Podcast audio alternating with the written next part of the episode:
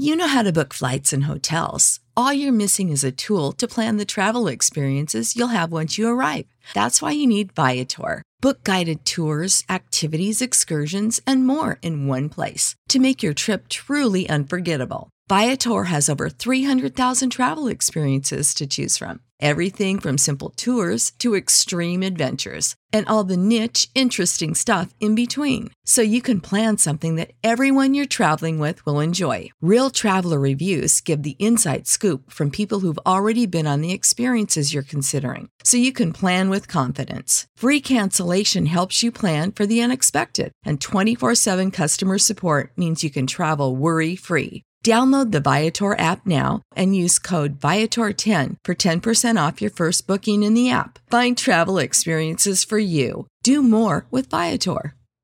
Support for this podcast and the following message come from Corient. Corient provides wealth management services centered around you. They focus on exceeding your expectations and simplifying your life. Corient has been helping high achievers just like you enjoy their lives more fully, preserve their wealth, and provide for the people, causes, and communities they care about. As one of the largest integrated fee only registered investment advisors in the U.S., Corient has deeply experienced teams in 23 strategic locations. Corient has extensive knowledge spanning the full spectrum of planning, investing, lending, and money management disciplines. Leverage Corient's exclusive network of experts to craft custom solutions designed to help you reach your financial goals, no matter how complex they may be. Real wealth requires real solutions. For more information, connect with a wealth advisor today at corient.com. That's C O R I E N T.com. Corient.com.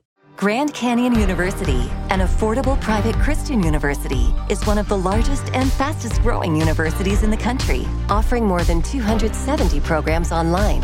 In addition to federal grants and aid, GCU's online students received nearly $130 million in institutional scholarships in 2022. Find your purpose at Grand Canyon University. Private, Christian, affordable. Visit gcu.edu slash myoffer to see the scholarships you may qualify for.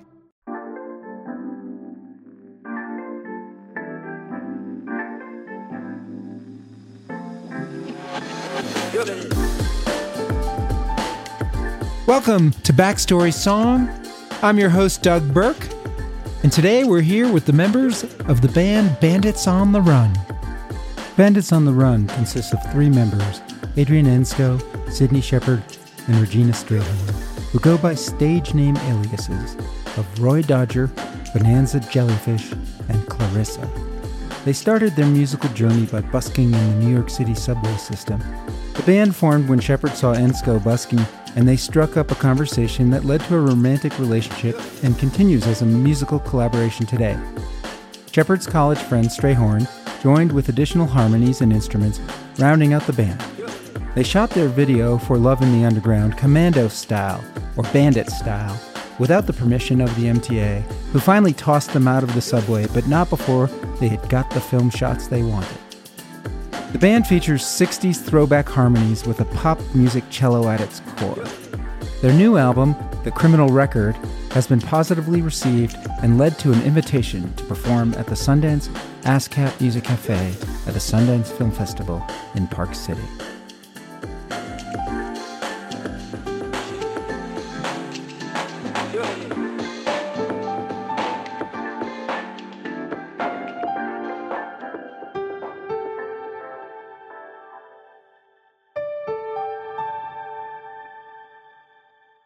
So let me start at the beginning. Uh, I'm with Bandits on the Run. And just cheered for us. your members are Roy Dodger, That's me. Bonanza Jellyfish, Hello. and Clarissa. Hello.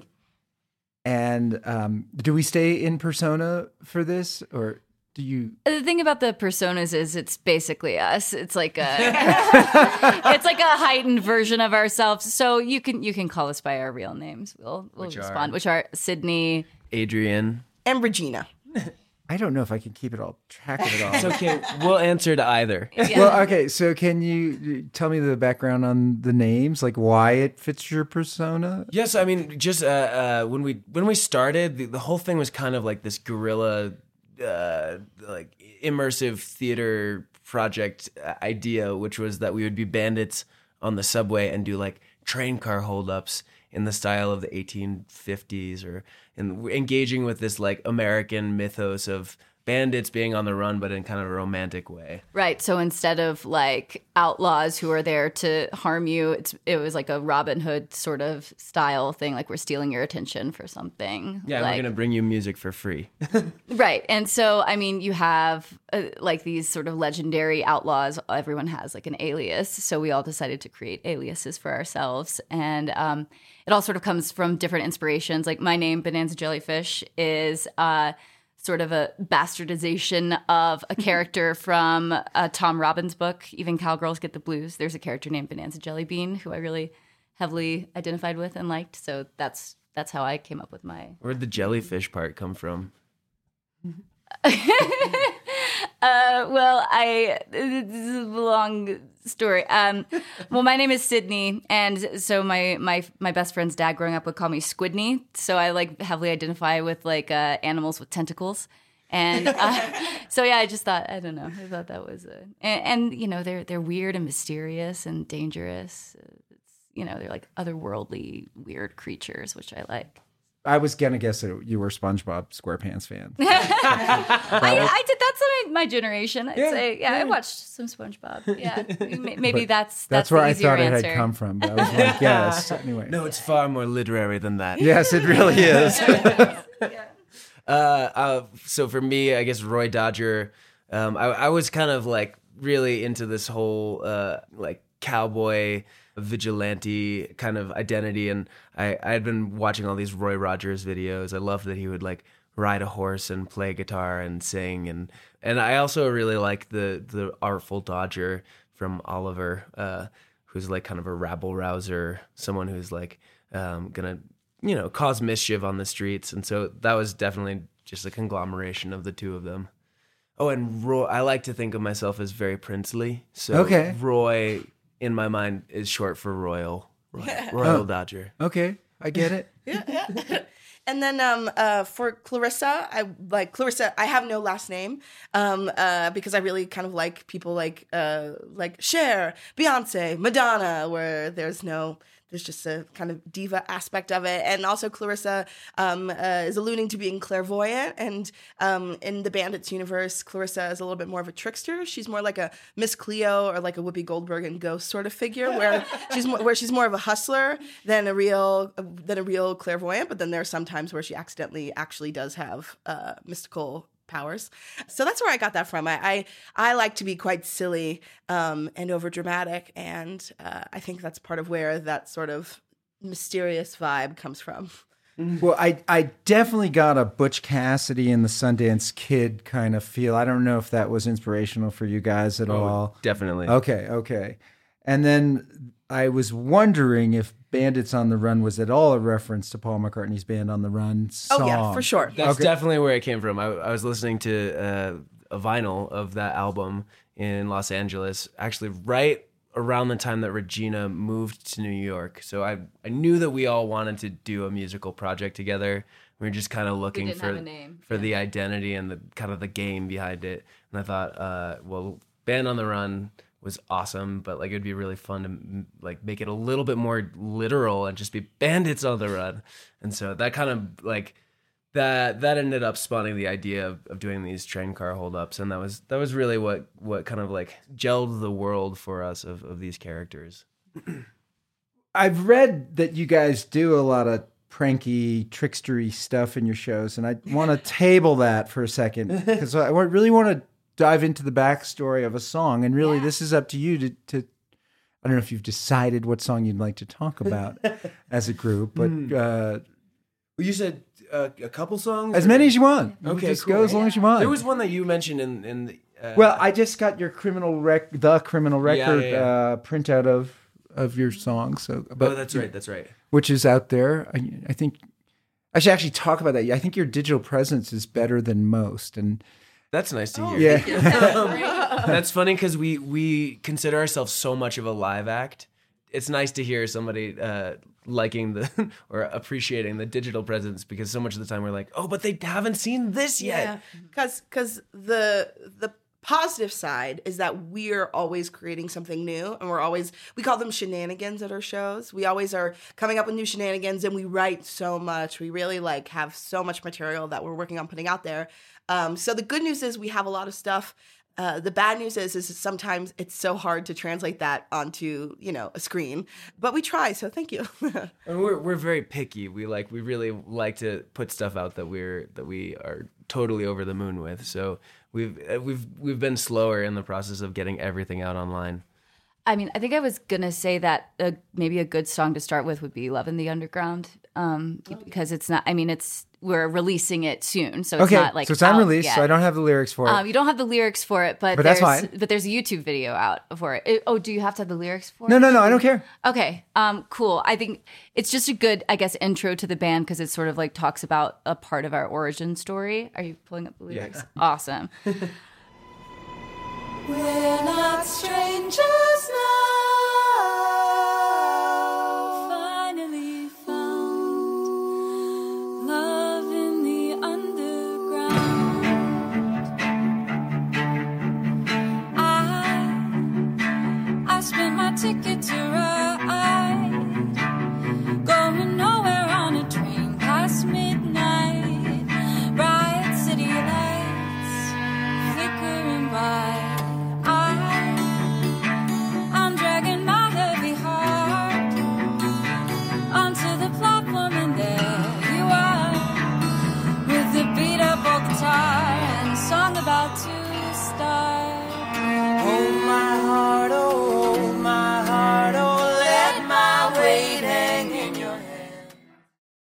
So, Love in the Underground, far away. yeah. Well, it's, uh, it was kind of a it was an, an interesting song for us. It, it, it was a monumental landmark because it was the first song that all three of us really heavily contributed to the lyrics. Usually, what happens, I mean, authenticity is very important to us, and so I think the best way often to get that is to have one person's voice really guide uh, the storytelling and the character. Right. So, like, you'll have somebody, one of us from the band will come in with like a skeleton for a song, basically. So, like, sort of a general idea of melody and like a lot of the lyrics. And then we sort of all like huddle around and, you know, figure out what works and what doesn't work and uh, start to use the instrumentation to kind of build the song. Cause, like, so much of the harmonies and stuff aren't just decoration for us. It's all very sort of kind of like built into the fabric of the songs.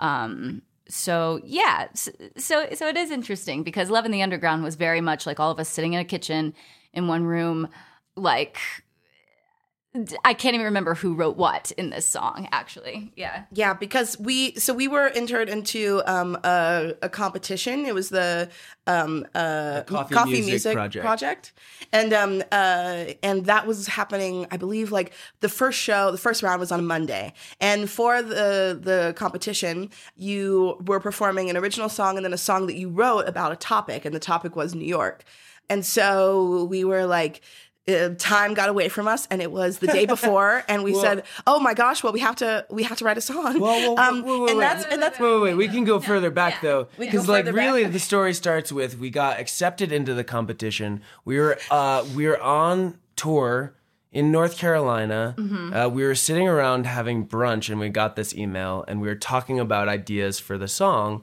and we were like, what could encapsulate uh, life in New York? And we really wanted to frame it in a positive light because typically people are, can be really dark about New York and say like, "Oh, it's so hard to be an artist in New York," and that seemed like an easy choice. So we wanted to make it to tell a positive, uplifting story, which uh, was readily available to us because, um, in fact, Sydney and I met on the subway. Oh, no Um, way. Yeah, when we first, Sydney and Regina had had gone to school together, and they they had written co-written songs uh, over over their time at school. Um, but when I met Sydney, I was just playing music on the subway. Um, I, I got really into busking the first year that I moved to New York, and Sydney came down the stairs, and uh, it was a relatively deserted subway stop. So essentially, I was just playing songs for Sydney, and Did she have her cello? she No, didn't didn't. have her Oh, cello, okay, but okay. I found out very quickly that she was a cellist because I started talking to her, and then when the train came, I, I kind of I was like, "Oh, actually, I was gonna get on the train. Um, so yeah, let, uh, Let's go on go- together." yeah, let me- we'll, we'll take the train together." Um, and then we started talking, found out that we were both musicians, and Well, she could tell you were. yeah, yeah. I, I kind of led with that, but it was it was a, a a totally random kind of chance encounter that happened in a way that really. I mean, it, it could happen in public transport anywhere, but New York, New York subway system is very iconic to New York and uh, as like kind of a mixing pot, Right. melting pot for And- everybody. and like the fact that like such a formative experience could happen like in that second because like it- because of something that was like built in New York was really exciting. So we we actually named the song Love in the Underground before we wrote any anything else. Like we decided that was the title. Like at brunch that they were like, Yep. okay, we're gonna write about meeting. Okay, Loving Underground, that's a good title. And then like Also, because the, just the competition was uh, was was run by these uh, really wonderful people from London, um, and so we were. We, that's the reason that we called it the Underground instead of the subway. Although, love it. I mean, I think no, no, the- no, that's not the reason. That was a happy coincidence. That's not, we weren't thinking, oh, we're going to win this British competition. We're going to say the underground. No. loving in the underground is more poetic than loving the subway. That sounds so dumb. No, that is false information. And the rhymes would have been totally different if it was love in the subway. We like the rhymes and loved in the underground. That's fair. That's fair. Um, so when we actually got in the room, we, we we usually do. We're we're very lucky as a band because we don't need to rent. Most of the time, we don't rent uh, rehearsal space.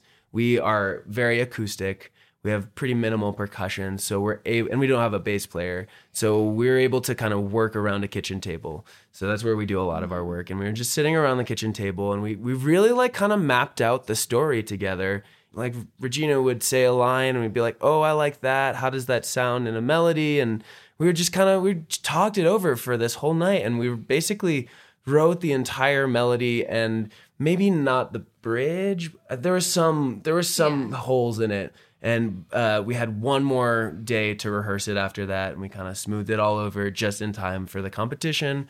We went for the first day of the first round of the competition, and we ended up making it through to the next round um, which we also won a couple weeks later.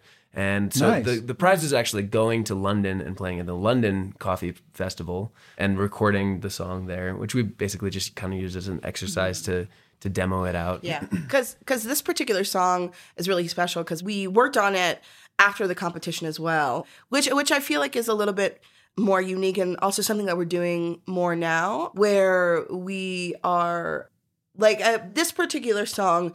They as a whole, the way that its first iteration, we were pretty happy with it, but there were some moments where we're like, oh, I think that, that could be make more sense or that could be uh, you know i'm not a biggest fan of this as i could be and and we went back and we changed a couple things and um Yeah, we rewrote lyrics after that first. The uh, after probably about uh, nine months after we'd written the song, we were going back rewriting lyrics, and then even a year later, we revamped the bridge. which is a big reason why it's not out yet.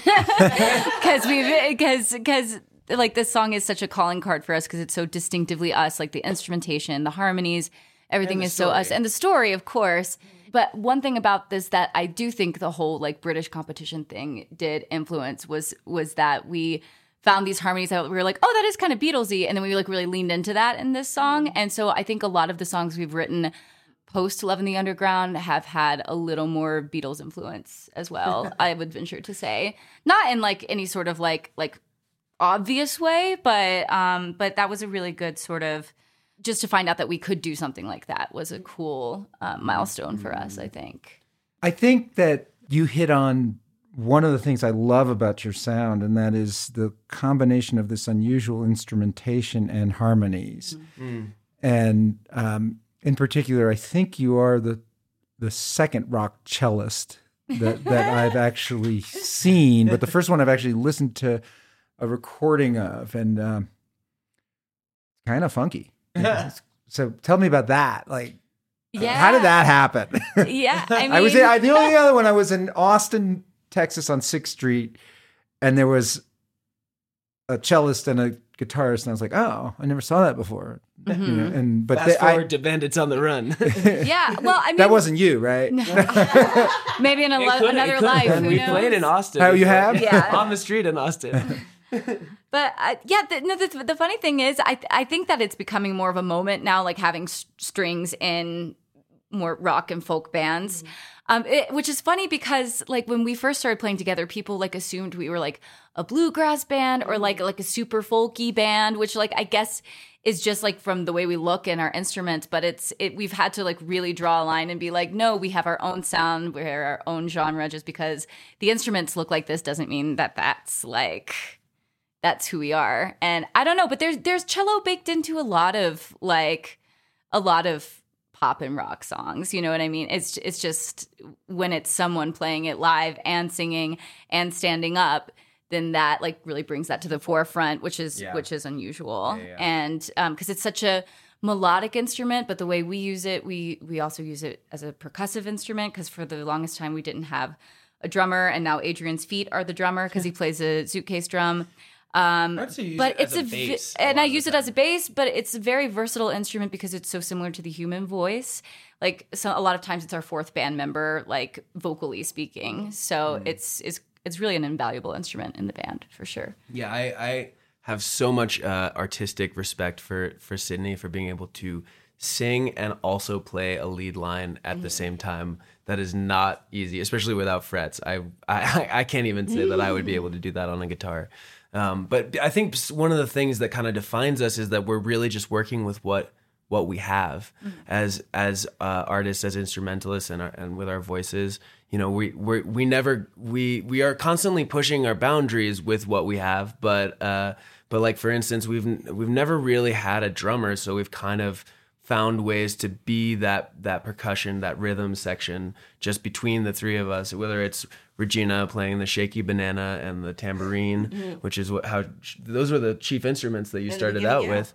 Um, and then the addition. Now I have a suitcase kick drum that I use just to kind of like give a little bit of foundation. I also have a foot tambourine that I play in our live sets. And yeah, Sydney really does hold down the the bass line a lot of the time. And then, but it's, amazingly, she's also able to give these soaring cello solos. So it's kind of an amazing dual purpose uh, instrument or array of instruments that we have. Yeah, well, I, I think that people respond to our music, and I think a lot of that comes from it's really, really personal to us. Like we are working with what we have, and we're, we're we've never ever tried to fit into something or or change our sound to fit into a certain mold. We really are led by what we like as individuals and as a group, and a lot. And our tastes are super eclectic, and our strengths are super eclectic too. And I think that that's been really lucky and in the alchemy of all of our different backgrounds has led us to the sound that is sort of like you can't quite pin it down into one genre, which has been frustrating at times because the number one thing people ask is, "What genre are you?" And we're like, "Well, we're a little bit of everything." Um, but but I love that, and I wouldn't change it for the world because I, I think that music and at least the music that I like to listen to and the artists that I really enjoy, I feel like always are kind of playing with genre, and I feel like the the lines between genres are sort of uh, floating a little bit. As more music is more accessible. Well, definitely there's harmonies in every song, it seems like. Oh yeah. Oh, yeah. Harmony is the backbone. I mean, I would really consider harmony the essential voice of, of Bandits on the Run. Um, we don't do a song where there isn't three part harmony in some aspect. Um, also, our arrangement of having three gives us the ability to have like a leading voice and back and a backup section of voices, which is really a wonderful versati- versatility. Um, And and we're unique in that we switch off who's the lead voice. So that also gives us more versatility. Yeah, and we we trade. I mean, I call it the stack. Like, uh, who's singing the low, the middle, and the high. We th- we don't have like a set arrangement. I mean, we have like kind of some sweet spots that we found over the years, but oftentimes me and Regina are trading. Uh, who we're switching back and forth, or me and Sydney will switch back and forth, or Sydney and Regina will switch back and forth, and we'll do these like crossing uh, harmonic lines. And so like it's always really fun to be arranging with these with these wonderful humans uh, because we try lots of different stuff and Well, it definitely for me evokes the 60s and definitely you mentioned the Beatles. I also think of the Mamas and the Papas and the Byrds and uh, Crosby, Stills, Nash and you know the classic Laurel Canyon harmonic sound and I don't know if that would be a way to describe you know they didn't use a cello and a suitcase drum as much. I don't think. I mean that was actually a lot of what we were listening to when we started And in fact, for a while, we were playing kind of like more in the vein of like doo woppy and 50s and 60s. Totally. rock. And I and I was also thinking Phil Spector produced Yeah. without the wall of sound. It was like kind of like these these uh Shirelles kind of a lot of, you know, We played a Shirelle song when we first started. Yeah, because we, we, we were busking in the subway. We we were obviously just starting out as a band, so we didn't have many original songs. So a lot of the covers we would choose to do would be things like that, like the Shirelles or Save big on brunch for mom, all in the Kroger app. Get 16 ounce packs of flavorful Angus 90% lean ground sirloin for $4.99 each with a digital coupon. Then buy two get two free on 12 packs of delicious Coca Cola, Pepsi, or 7UP, all with your card. Shop these deals at your local Kroger, less than five miles away. Or tap the screen now to download the Kroger app to save big today. Kroger, fresh for everyone. Prices and product availability subject to change. Restrictions apply. See site for details. I ask this when you write the lyrics out. Mm. I call it the woo woos when when when it's like woo woo woo woo hoo hoo loo loo. Like, you- what do you actually write when you when like some of Yeah. your songs have the woo woos? Oh, yeah. Like name some of your songs that have that Oh, kind like- of stuff. a lot of our songs. A songs. lot of Funky Ghost has like the iconic. Woo, definitely Cowboy on the Run. Yeah. Cowboy on the Run. Yeah. Oh, like, Yeah. Uh, what do we? Um, my favorite new one is we have the song "She's the Queen" that we've been working on. That uh, that that we have this like ba da da da da da da, which is like that syllable is so much fun to, to jam out. Yeah, the The bapas Yeah. and the datas. Yeah. yeah, they're just bapas. We, we were like we're, we're like a trumpet section for like 30 Yeah. seconds in that song, which is so fun. Because I think I think um uh the uses of lalas, woes, shananas, like they need to come back because they're super fun. Yes, it's, it's it's the voice as an instrument, Yeah. like from the the solo instrumental soloist kind of like like what Louis Armstrong would do with his with with uh, with uh, with his like vocal lines. He was just kind of like re- redoing a trumpet line with his voice, and and I I think that there's a lot to be said for that. And So do you do that? Do you like create that when you're working on the song, performing it, or do you actually like write it out? I think this should be da da da da da. Ba, ba, ba. Oh, Yeah. we, we write it out. You write it out. Yeah, we write it out. Yeah, it's it's um uh I mean there'll there'll be sometimes when we're in the early early forms of writing a song um and performing it like when we're busking or if Right. we're like kind of just uh showing it to friends where where we'll improvise some of those things and then think oh well that's that's interesting let's put add that in but for the most part they're very uh, to us like a uh, a a very essential part of the song. So it goes like you know, as much as anything else has has uh, care and love and attention paid to it, those definitely have 100%. as much. the the question all, always en- amounts to being uh, what what syllable it is. Like there are many times when we go back and forth. Like is that a mm or, an ooh or an, ah?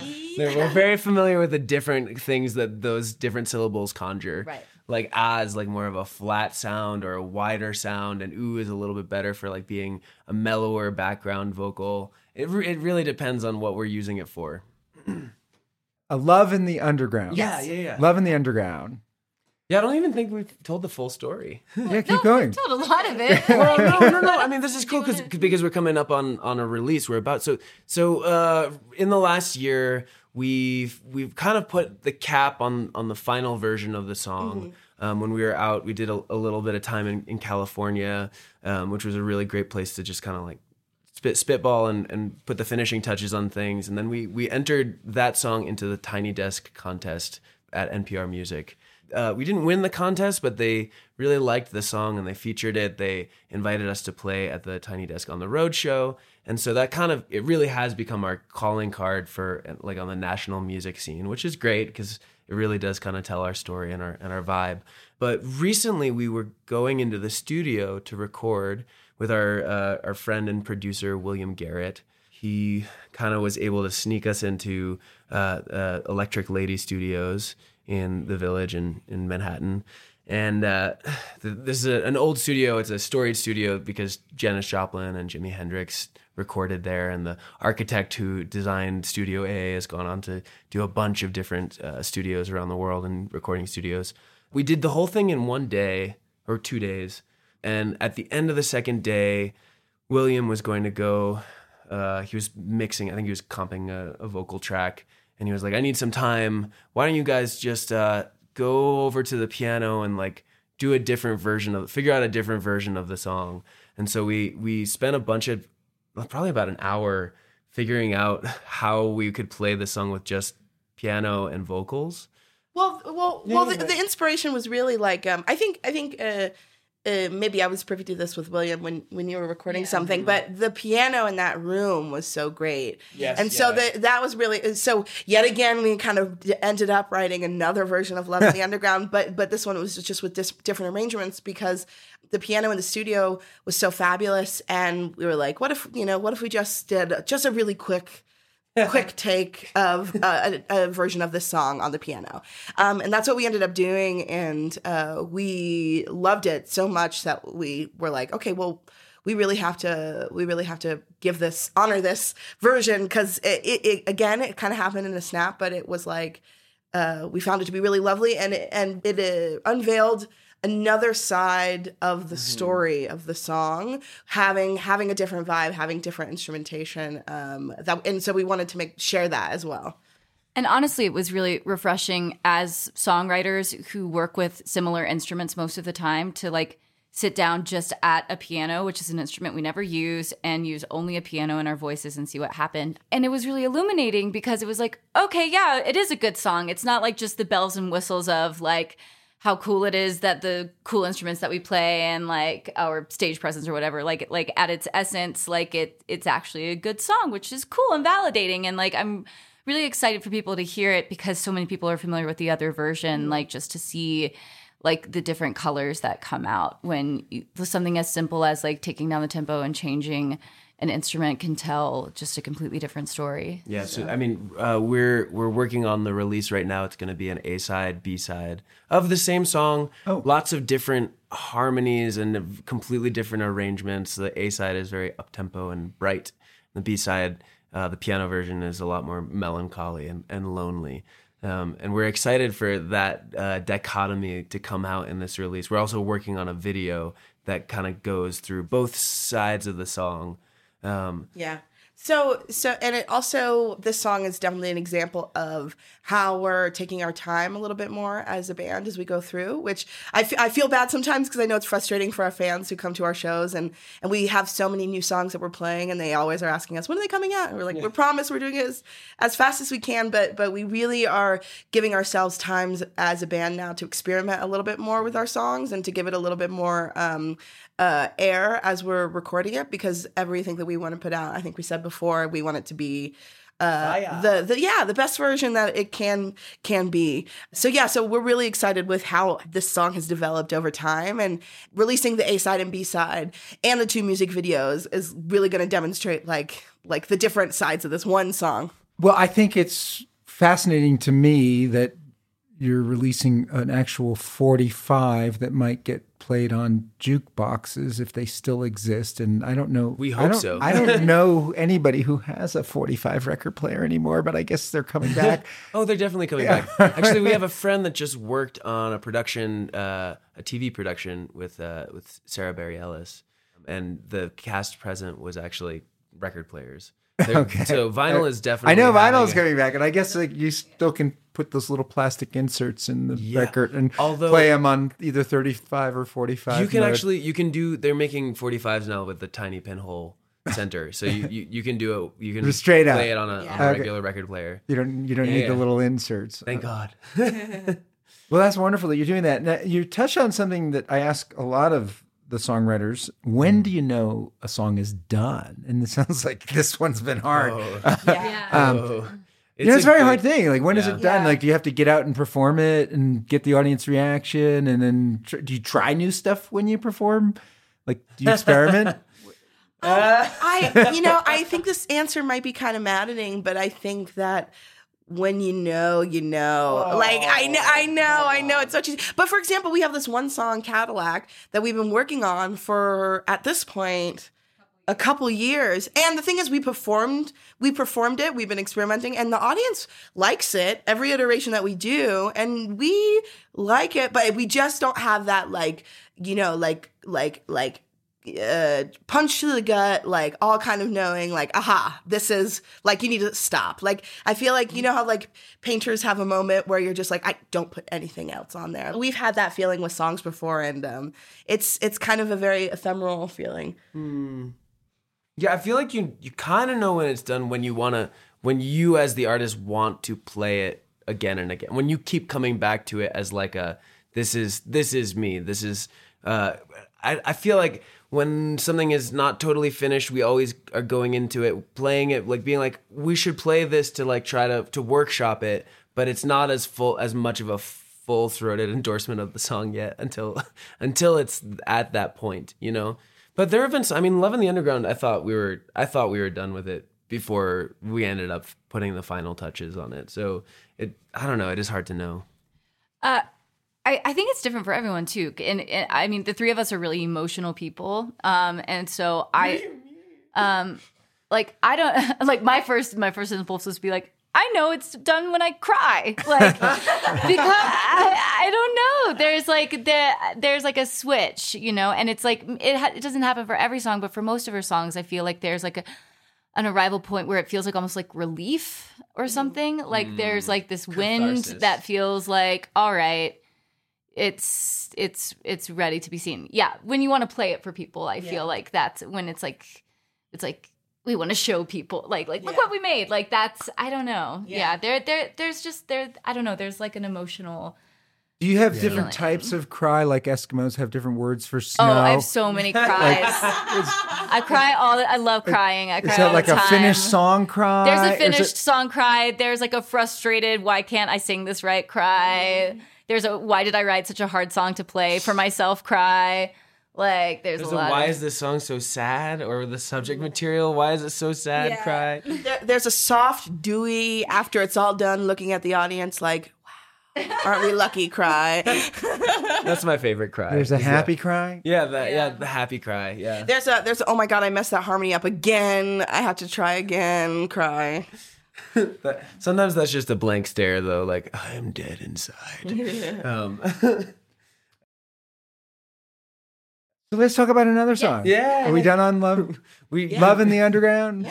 I, I I'm glad you called it the Underground and not the Subway because like Lo- Love in the Love in the Subway Subway. sounds like this awful thing. and it was about poetry, not about the the UK transit system. For me, it was about the UK transit system. Okay, well, that's okay. agree to disagree. What song do you want to talk about? Uh, you know, I I like the um, cowboy one. Oh yeah. Okay. Ladies and gentlemen, I would like you to know that you are not where you think you are, but in the deserts of New Mexico. And beneath you is not your floor, but dust and tumbleweeds. If you listen very closely, you can still hear the rumble of the train.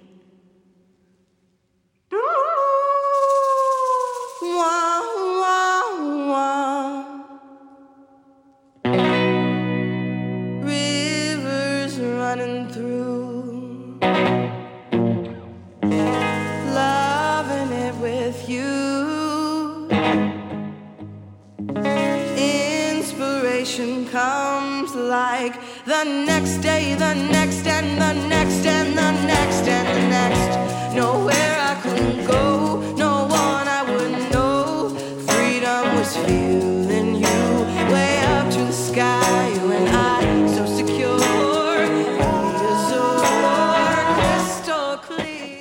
That's a great song to to start or to go on to because it was one of our one of our earliest first songs, and in fact, you, uh, Regina, aka Clarissa, wrote the the lyrics to the song before we even before I even met you. Yeah. So the beginnings of this song, it's called Cowboy on the Run.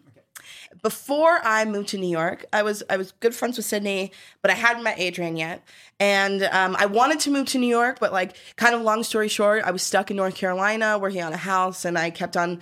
It, was one of those situations where I had to to wait way longer than I wanted to to move. Um, and I was feeling really stuck and also in like a creative rut. I just came out of school and I was coming from a time where I was creating every day and that's like my nature and so to to be in a place where that wasn't happening felt really uh, difficult and a struggle and it was kind of like life just slapping in face.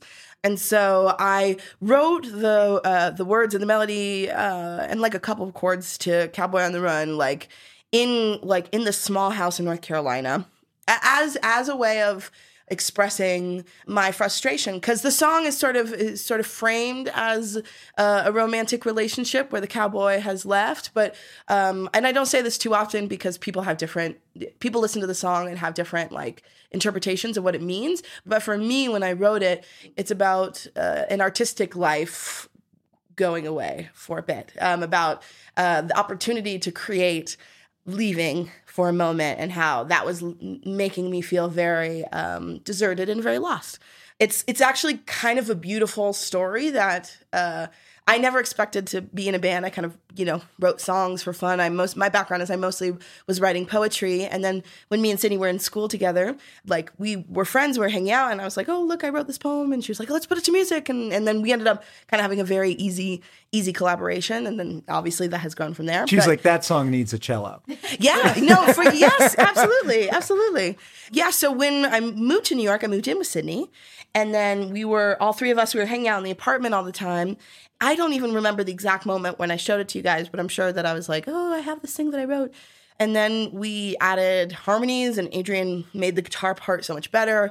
And we performed it in the subway. And it's really funny to think about when the song started and where it is now it's like you know talk about like wanting wanting art to come back into your life i mean i like that has happened in a super major way yeah so that's the genesis point of that song and that was one of the first songs that we performed together as a band because when we were first getting together and playing in the subway um how we were like okay well we need to go down there. It's like we whoa what songs do we know together? Like oh we should write some songs. We definitely our impulse as as people is to sort of perform first and then and, and, and then work work out the details later. So, what are the lyrics about? So so the lyrics are um, about missing a creative life that has left you but it also could be about any love in your life. For me it's it's art but for anybody else, it could be something that you once had that was has gone. And also we the the we were playing with being bandits on the run and we were talking you know working with cowboy imagery in the american west and uh, that sort of the image of a cowboy riding into the sunset, but we, that we think of all the time. But what about the person that the cowboy left? Like, how do they feel? You know? So, I've interviewed, interviewed a lot of country and Western musicians, both country and Western. Um, I actually covered the um, Western poetry, uh, which is just this awesome crowd of people. You guys have to come to it and play. It'd be wonderful. Uh, but this is not a country Western song. No, it's sort of it's it's very like inspired by those themes, but it's but uh, it's uh, I don't know how exactly you describe it. It's uh, at times it's um, It's funny because there's there's a certain like Motown six eight vibe vibe to it too. Although obviously we didn't have the full arrangement of Motown. Um, it that it it it I think thematically though it has the wistfulness of a lot of a lot of country western stuff. Um, and and the brokenheartedness of of of of, um, of that. Um, so I don't I don't know. It's it's funny to go that far back uh, because that was really when we were in the heart of our like old timey doo-woppy phase. Yes, it's a very doo woppy. yeah. Yeah. And we we were writing a lot of songs in six eight at that point. Yes. Yeah. Um, and playing uh, like a cover of uh, Blue Moon in six eight. That was really fun. Um, but at a certain point, we had to like cut ourselves off from from six eight for a time um, because because you can't play six eight on, on every song. So on Spotify, your top most popular songs are What to Do, Funky Ghost, Potted Plant, Paris, and Blue Heaven. I like Blue Heaven. Oh, I really like that song. But no, no, you know, I like them all. There's a good story behind behind Blue Heaven. Um, that was one that we wrote probably in the first year or so of being together. Actually, we all lived at a certain point in this loft building in in Brooklyn that had amazing staircases, just three stories, but they're kind of stacked in an interesting, weird way. And so I have a very vivid uh, memory of Regina showing me the lyrics to that song and, and the the melody that she was thinking and she was like I think it needs a xylophone hit right here and we were that was happening out in the in the staircase with these like wonderful acoustics. Well, I I remember um, she she showed you that, but I was gone because I was in Seattle um, doing a show for like a couple months, and then I came back and we were like talking about bandits, and Regina's like, I have this idea for a song, and I distinctly remember us like going into the staircase specifically, like for her to show us the song, and um, she just had her xylophone.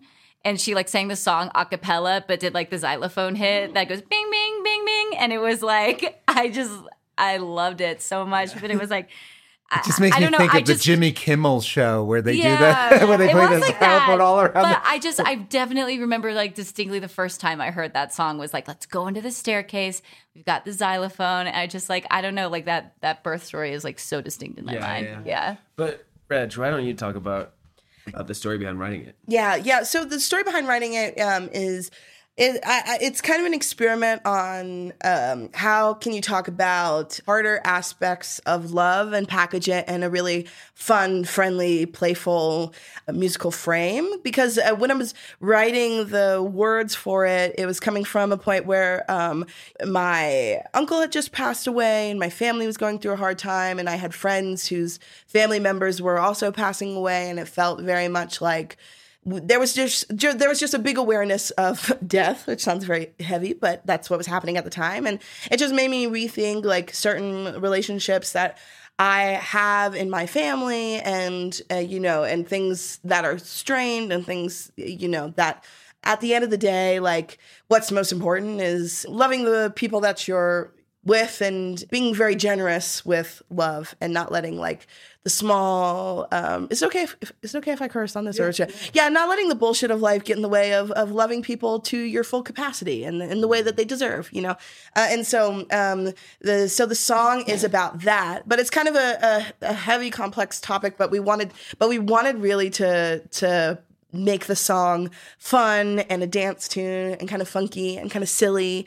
Yeah, so I, I, I like pairing kind of opposites, you know? Yeah, no, a lot of your music has that serious lyric, thoughtful lyric, you know, against sort of a playful, goofy, fun melody with the harmonies overlaid and That's what that's what we try to do in in a nutshell is is uh, like uh, retain the emotional authenticity of our lyrics or the, the emotional state that we're that the lyrics come from and the personal stories behind them, but uh, dress them up in in a, a fun, unique, uh, engaging way. And that's that's also what we're trying to do with our bandits personas. Is just that we feel like that it gives permission for everybody at our concerts to like kind of exist in a world that's that's maybe not so uh, heavy and weighty with the reality of the world outside. Just anybody can be a bandit, and anybody can join this playful atmosphere. But we are going to talk about the the real the real shit that's happening to us in our lives. You know.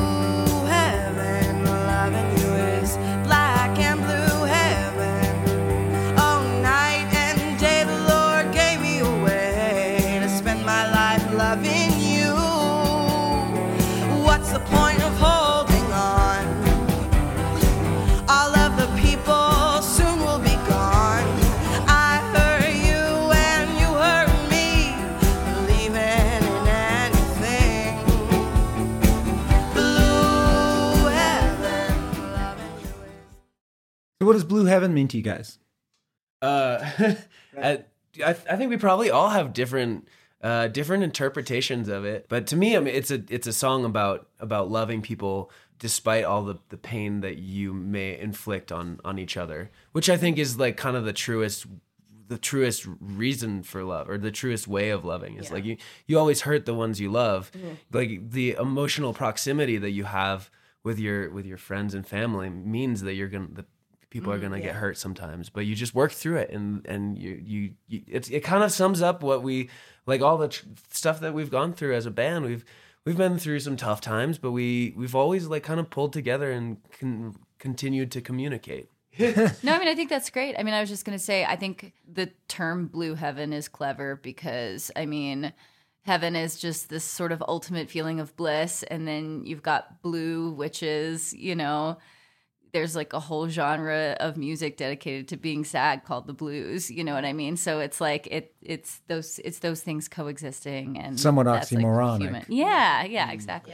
and and that's what that's what love is i mean I, whenever you love somebody you're uh it's not it's not true love if you're not willing to be hurt and sometimes you do get hurt because you're being vulnerable and that's what you know that's that's the risk that you take in order to actually actually love in a way that is big and bold and and heavenly you know? In order to get that you have to resign yourself to the fact that this crazy idea of like perfect love doesn't exist. It's like it's a blue heaven. That's what heaven is. Heaven is a blue heaven. Was this written about a person um uh, specifically, or yeah it was it was written about a couple people. Um uh yeah yeah. And did they know that? Um no which is funny. But you know i don't know. Maybe one day i'll send him this podcast and be like hint hint.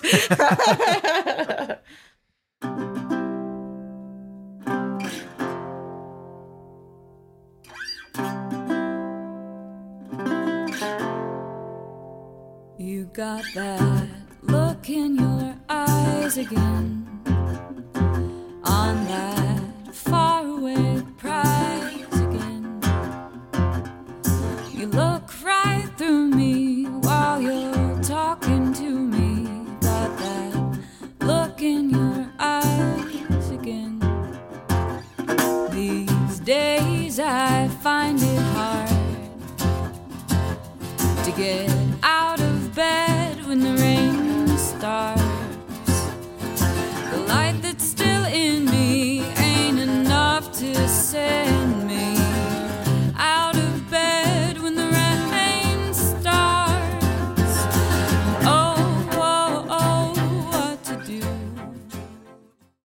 What to do? That's your Yeah, n- yeah. most popular on Spotify. Yes. Yeah. This song is kind of another one with sort of dark lyrics, I guess. Um, I was at a time, I guess I was like in my early 20s writing this song where I felt um, very frustrated. I- I feel like a few of my songs come from a place of frustration, which is strange, but just like feeling feeling a little worn down and unsure of um, the direction that I wanted to take and being like not a great person because of it like like feeling feeling like because I felt like I was sort of like climbing up a wall and like falling back down again so many times that sort of damages your generosity of spirit.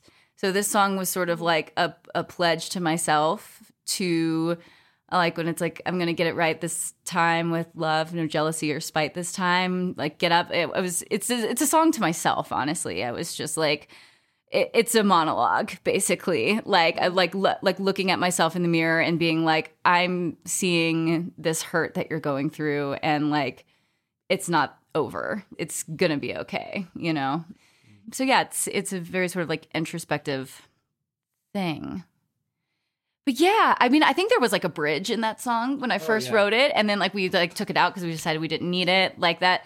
But it, but it was a pretty fast right like i feel like i wrote that song in like an afternoon mostly. And like going back to what we were saying before, that song is one of those songs where like a switch was flipped and we're like, yeah, it's done. Uh, and I, I really, I really love this song, and this song is definitely one that people respond very, very viscerally to. And I think it's because Sydney, like, like the fact that it is a monologue, it's always so tempting to think like in frustrating moments that you're the only person who's ever felt a feeling. And I think it's really mm. relieving for our audiences to hear that song because I get people coming up to me all the time saying how much they love it because you know I think people really feel seen by that song, and I, it, that's been that's been really exciting to me to hear from people over the years is is how people put that song on loop. Um, you know, it's nice. Well, and going going back to like what you said about Cowboy on the Run, like that's that's how I felt when I was writing this song. But people have come to me with like different interpretations. Like like that song like got me through a breakup or like someone told me it was the song they listened to on the subway when the train is stuck to like calm themselves down which i thought was like so awesome and, and Wait till you hear Yeah. Love in the Underground. right but and then like someone else, it's it's kind of funny the day after the 2016 election was our like single release of that song funky ghost and paris so we had like a big concert like the day after the election and we had a lot of friends who were really bummed out and a lot of them said that that song really resonated to them like in terms of like the world in that mm-hmm. moment which i thought was just like wild because i would have never expected that to be like a resonant thing in that situation. So it's just like you never know like once you've created it it's not yours anymore. It's like it's everyone's and and they're going to use it how they need to use it. So, I mean, I, this might be a great way to talk about the way that we uh, generally kind of work on songs. Is uh, often someone will, one of us will come with an idea or, or a melody, a, a set of lyrics and a, and a melody, and we'll all sit down together and kind of figure out the rhythm, the tone, the instrumentation, the, even the chords. And this was a song that I really remember having a simple chord structure originally that kind of morphed into like these different chords that we could play that would bring out a little bit of the darkness behind it. And it was also one of the first songs that we really, really dipped into uh, these using our, our voices as instruments in a in a innovative way. We we have this section. Yeah, the doo-doos. You have the doo-doos. oohs and the, and the doo-doos in this song. Which Yeah. is um, which is definitely a little Lou Reed uh, nod. Oh, is it? Okay. yeah. yeah. a lot of this song is a Lou Reed nod, actually. Like the first couple chords kind of sound like the beginning of what is it? Uh, Take a walk on the wild side. So like, Yeah. which is funny, but like I've yeah, I don't know. No, but right, but when when, we- we, when we- when we were doing the doo doos, then that's like when that came together. Like Well, like the, originally the first draft of the song, we had the do do do do do Yeah. do do do do do from Take a Walk on the Wild Side. We were just doing that instead of do do do do. And you're like, we can't do that. Yeah, it's already like, been done. that's- that's too much. Well, it's it already been a time done. we were actually. It's funny because we the, it was right around the same time as Cowboy on the Run, or we'd written Well, on Cowboy on the Run like a couple months before, and we had made a reference to uh, uh, The Bang Bang Shoot Shoot yeah. of the so Beatles. we're like, what if we So just like, we reference just- amazing songs at all? yeah, our well, songs? great, great artist steal, right? Yeah. but I'm really happy when in the end we like ended up having this like echoing thing where Regina and I were just trading doo doos. Uh, and it was it, it, it's a really fun moment to play live too because it kind of feels like we you know the arrangement has been so big up until that point and then it really like swoops back and it's just the cello and the, and those two voices trading off and it like it, it's I mean it's thrilling for me when when we get to those moments. Y- you know what I love about your cello? Um, it reminds me of Tammy Rogers, who I interviewed from the SteelDrivers, um, would, uh, and she plays the fiddle. And um, but when you listen to her, she plays the fiddle like an electric guitar. She does these electric guitar solos, like you do solos, not like classical cello solos. You're you're making sounds that sound, you know, much more like, you know, a guitarist on a solo. I think it's because I listen to that kind of music more than I do classical now. Like I have, I haven't really. I- I'll still dabble in classical music. I love it, but it's like my You're doing rock solos. yeah, what yeah. The the things that make me like that light me up are you know more rock based. So yeah, It's it- it's uh, I have to say as uh, as Sydney's bandmate, it's really fun to watch her come up with a solo, and often they're being developed over over a, a long oh, period. oh of yeah. time. I never know when a solo's done. Like when it's like right. like I'm always experimenting with. Which them, makes but- recording really funny because often like we'll it'll change during the course of of recording a song. Mm-hmm. Mm-hmm. And then y- you know it's up on the internet forever, and and it, it it will always be that way, or we're making a distinct change from it when mm-hmm. when we play it live. I would never guess that this is an introspective song. You know, the the opening lyric, you got that look in your eyes. It's like you're having a conversation with someone else or you're you're not a Yeah. conversation, you're looking at someone else. But mm-hmm. yeah, Well, I journal a lot, and sometimes I do talk to myself as like you are feeling this. Like, so I don't know. Uh, yeah, I think this kind of comes from that, I guess. But yeah, that you're totally right. It sounds like an insane person. It's like I wrote this song about myself talking to myself. Uh, yeah. I think that's why people sometimes construe it as a breakup song Right, or, or yeah, about yeah, not yeah. being able to access uh, your partner's uh, uh, emotions Right, in some ways because you are like looking you're looking through a mirror in this song that like you can't necessarily get past the wall. Right. You know? Uh, but I, I love hearing people's different interpretations of songs. Yes. It's endlessly fascinating because we know the original impulse and we also know each other very well. So, like, I will never get tired of people coming up and being like, oh, yeah, that song, thank you for it. It reminds me of this. And sometimes it will literally be the exact opposite of what we thought. but we never correct anybody because it's like, if that's what it is for you, that's what it is for you. And that's like so fun for us to uh, to hear about and to understand. And it makes us kind of, um, I don't know, think about the nature of songwriting in a really fun, fun way that, like, if you're honest, um, and you put something out there, like obviously it's it means one thing to you, but that honesty sort of almost means more than the actual literal intention. You know, like people can feel the truth of it, but sometimes they like build their own narrative around it. And it's fascinating. It's fascinating what people say. Yeah, everybody everybody listens to songs in their own way, and it's kind of beautiful. Everybody plays songs in their own way. It's such an it can be such an individual, unique experience. Um, what you get from a particular song, and another funny song that that happens with is Paris. I think. Oh my god, Paris. all the time. Oh, let's talk about Paris. Oh my god, all the time. I love this So song. so many people, so many people come up to me and go, "I'm heartbroken. Um, you must have really had your heart broken. Like this song is like a breakup song, and I actually, to me, it's a love song. you know, like a, to to me, the song is about um, uh, finding someone or something that's so exciting to you, and who knows if you'll ever get the you know the fantasy A plus plus version, but any version that you get is going to be exciting.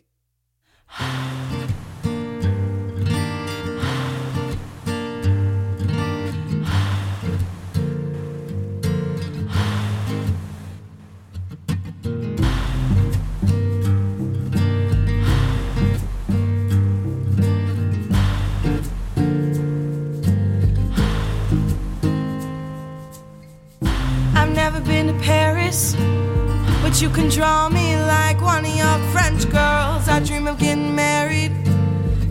You dream of traveling the world. I've never been to Paris, but baby, maybe that's alright. Cause when I look at you now, I see my own city of light. Hold it steady, camera ready.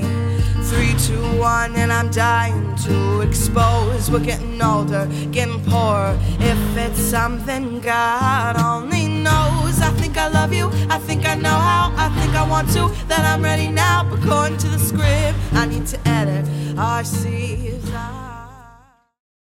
I also do want to say, like, something I love about Regina is that she'll bring a song to us and she'll be like, "Ah, I don't know if the like. I don't know if the lyrics in the second verse are like any good, like, but we we can change them later, blah, blah, blah. And we never do because we're always like, this is perfect. Like, I, I remember that happened with Cowboy on the Run and it happened with Paris. Like, second verse, Regina's always like, I don't know about the second verse. And I'm always like, it's so good. Like, I don't know what you're talking about. Like, I don't know. That's just, that's a fun little fact about, about like something I've noticed about the process. It's just like, soft core, breathe. yeah, I know. Like, yeah, because like I can see why you'd be like, oh, is this too like I don't know interpretational or whatever? But it's like it's so vibey. Really, I don't know. I just Yeah, I, I think I think Paris is definitely one of our songs that is the most um what's the word that I'm looking for? Uh like it's it's one of the most poetic, it's one of the most up for interpretation. It's not direct storytelling, you know. Yeah.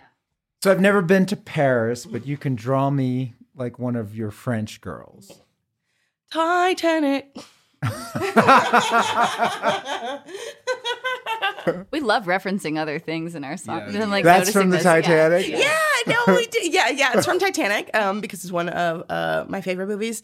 But also, but also, it's kind. It, it is kind of an emotional shortcut because anybody who has seen that movie, which is most people in America, when you hear that, it instantly takes you to that feeling of like being so in love and being enamored and being like, oh, oh, Jack, like you know, it's like new love. Well, and being and and vulnerability too. Like in mm. that moment, like if you've seen the movie, you know what's happening. Like she's naked and she's like, you know what I mean? like like that's such a that's such a cool thing. Like I've never been to Paris. But you can draw me like one of your French girls. That's that's so just like. I'm I'm here to be vulnerable with you. Like and I I love that. It is an emotional shortcut. That's a good good word. Yeah, we know how that ended. A true tragic love story of our time. That's not, that's not how our story ended. Because we wrote this song, we were playing it in, in the subways for, for years, and then eventually we uh we, we when we won the, the coffee music project, we got flown out to London, and we we made a stop in Paris while we were there. Oh, you did. So you've been to Paris We have as now a group. been to Paris. Did you sing the song in Paris? Of course. Oh my god. course, What- of They course. loved it. what's the story you always tell? Yeah, yeah. Well, I was actually worried when we were playing it in Paris that people would be confused because everyone's like, "Well, uh, you're in Paris now? Uh, what you mean?" Uh, uh, but but they loved it, and um and it's funny now. Uh, now since we've been to Paris, we've actually been to Paris twice. We've been lucky enough. We love France, but we actually had a discussion. We were like. Can we keep on playing this song? Does it feel untruthful? But now we kind of we'll, we'll substitute other songs in a joke way. We'll be like, "I've never been to Reno" or something. you know, That's the one that uh, that William Garrett, our, our friend and producer, uh, he, he really like. He likes to sing the song a la like a big band song, uh, but it's called "I've Never Been to Reno." Okay. Um, by the Got it. way, William Garrett has his own his own bandit name. Would I think we'd be remiss not to say yes. his bandit name is Lucky Jesus. okay. yeah, Yeah. because because he looks like Jesus except he has white hair, so he's lucky Jesus. Okay. He's like the Jesus that got to uh, that got to live to his fifties. Nice. And this song has the ahs in it, not the Yes. not the Oh, woos or the doo doos. This is uh, This is ahs. ahs. It's more. It's, This it's is bigger. This was like conjuring like a cathedral. We wanted to conjure cathedral uh, resonance, uh, uh, uh, the reverb of like Notre Dame. the reverence. Yes. And I, I kept thinking about. Do you know? Do you remember that movie Catch Me If You Can? Yes, I love that movie. Yeah, do you remember? and I've the- seen the original guy give a speech. Really? Oh my Frank God. Abernathy. It's No great. way. Yeah, yeah, yeah. Amazing. Oh wow! But there's a scene in the end where he's like escaped uh, the United States and he's he's in France and uh, Tom Hanks like tracks him down uh, to this little tiny town in in France and it's snowing. It's like Christmas Eve and there's the midnight mass uh, happening at a church like a couple doors down and you just hear this like beautiful choral music happening in the background of this entire scene and I for some reason like that's that's what I was thinking about when we were building those ahs. I was- Interesting. But um, but that, uh, but from a fun collaborative standpoint, like that section to me, I feel like really is the hallmark of our our alchemy together because I like. I, I remember being very surprised uh, in how like you really surprised me with the the, chord structures. You really kind of went outside the box and and then like the Oz built on top of it and it ended up being this um I think very unique unique build. We recently got to sing this song with a choir, singing the Oz behind it, and it was just like a really cool bucket list moment where it was like, yeah. I would That's like to hear moves. that. Yeah. That sounds like I can't always get what you want or something. Opening sequence of that. well, or- that was Yeah, always a was. dream of ours. We've we've always wanted to do a, a children's choir um, in in our songs, which we haven't totally met that bucket list goal yet. Although working with the Urban Choir Project on on the Oz for They're Paris was uh, they're a grown up choir. They're adults. Uh, we did we did though for our Yeah, the way we talk about them, we're like, we love them so much. They're so cute. They're lovely. They are full, full on adults. They're just, they're just lovely people. Lovely we, should, we should be clear. Uh, but although we did, we did get to do it like a simulated children's choir on one of the Christmas tunes that we worked out for a little Christmas EP that we did. Uh, we we really we we invited like our six friends that could sing the highest um, to the studio, and we just recorded everybody singing at the top of their range as loud as they could. and you can hear that on our Christmas EP. Um, it's the which uh, "Baby Please Come Home" is the song we did it on. It's really h- hilarious. And the EP is called "We Three Bandits." yes. You get it? We're see, yeah, we like we like to have fun with our names. So after the Oz, it's surfboard, softcore, breathe more. Mm-hmm. But what does that mean? what do you think it means? I, uh, it's a good, fair question. uh, well, you um, don't have to answer these questions.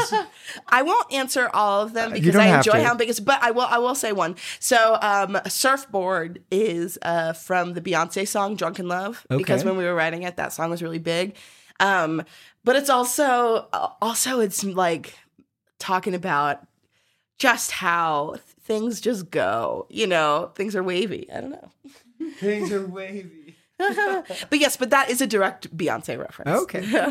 you guys are very referential. That's- Referential and reverential. yes. We- we Irreverential. love our. Irreverential. well, thank you very much. And uh, we're here with Bandits on the Run. Thank you. Thank, Thank you. you. When you need mealtime inspiration, it's worth shopping Kroger, where you'll find over 30,000 mouth-watering choices that excite your inner foodie. And no matter what tasty choice you make, you'll enjoy our everyday low prices, plus extra ways to save, like digital coupons worth over $600 each week. You can also save up to $1 off per gallon at the pump with fuel points. More savings and more inspiring flavors make shopping Kroger worth it every time. Kroger, fresh for everyone. Fuel restrictions apply.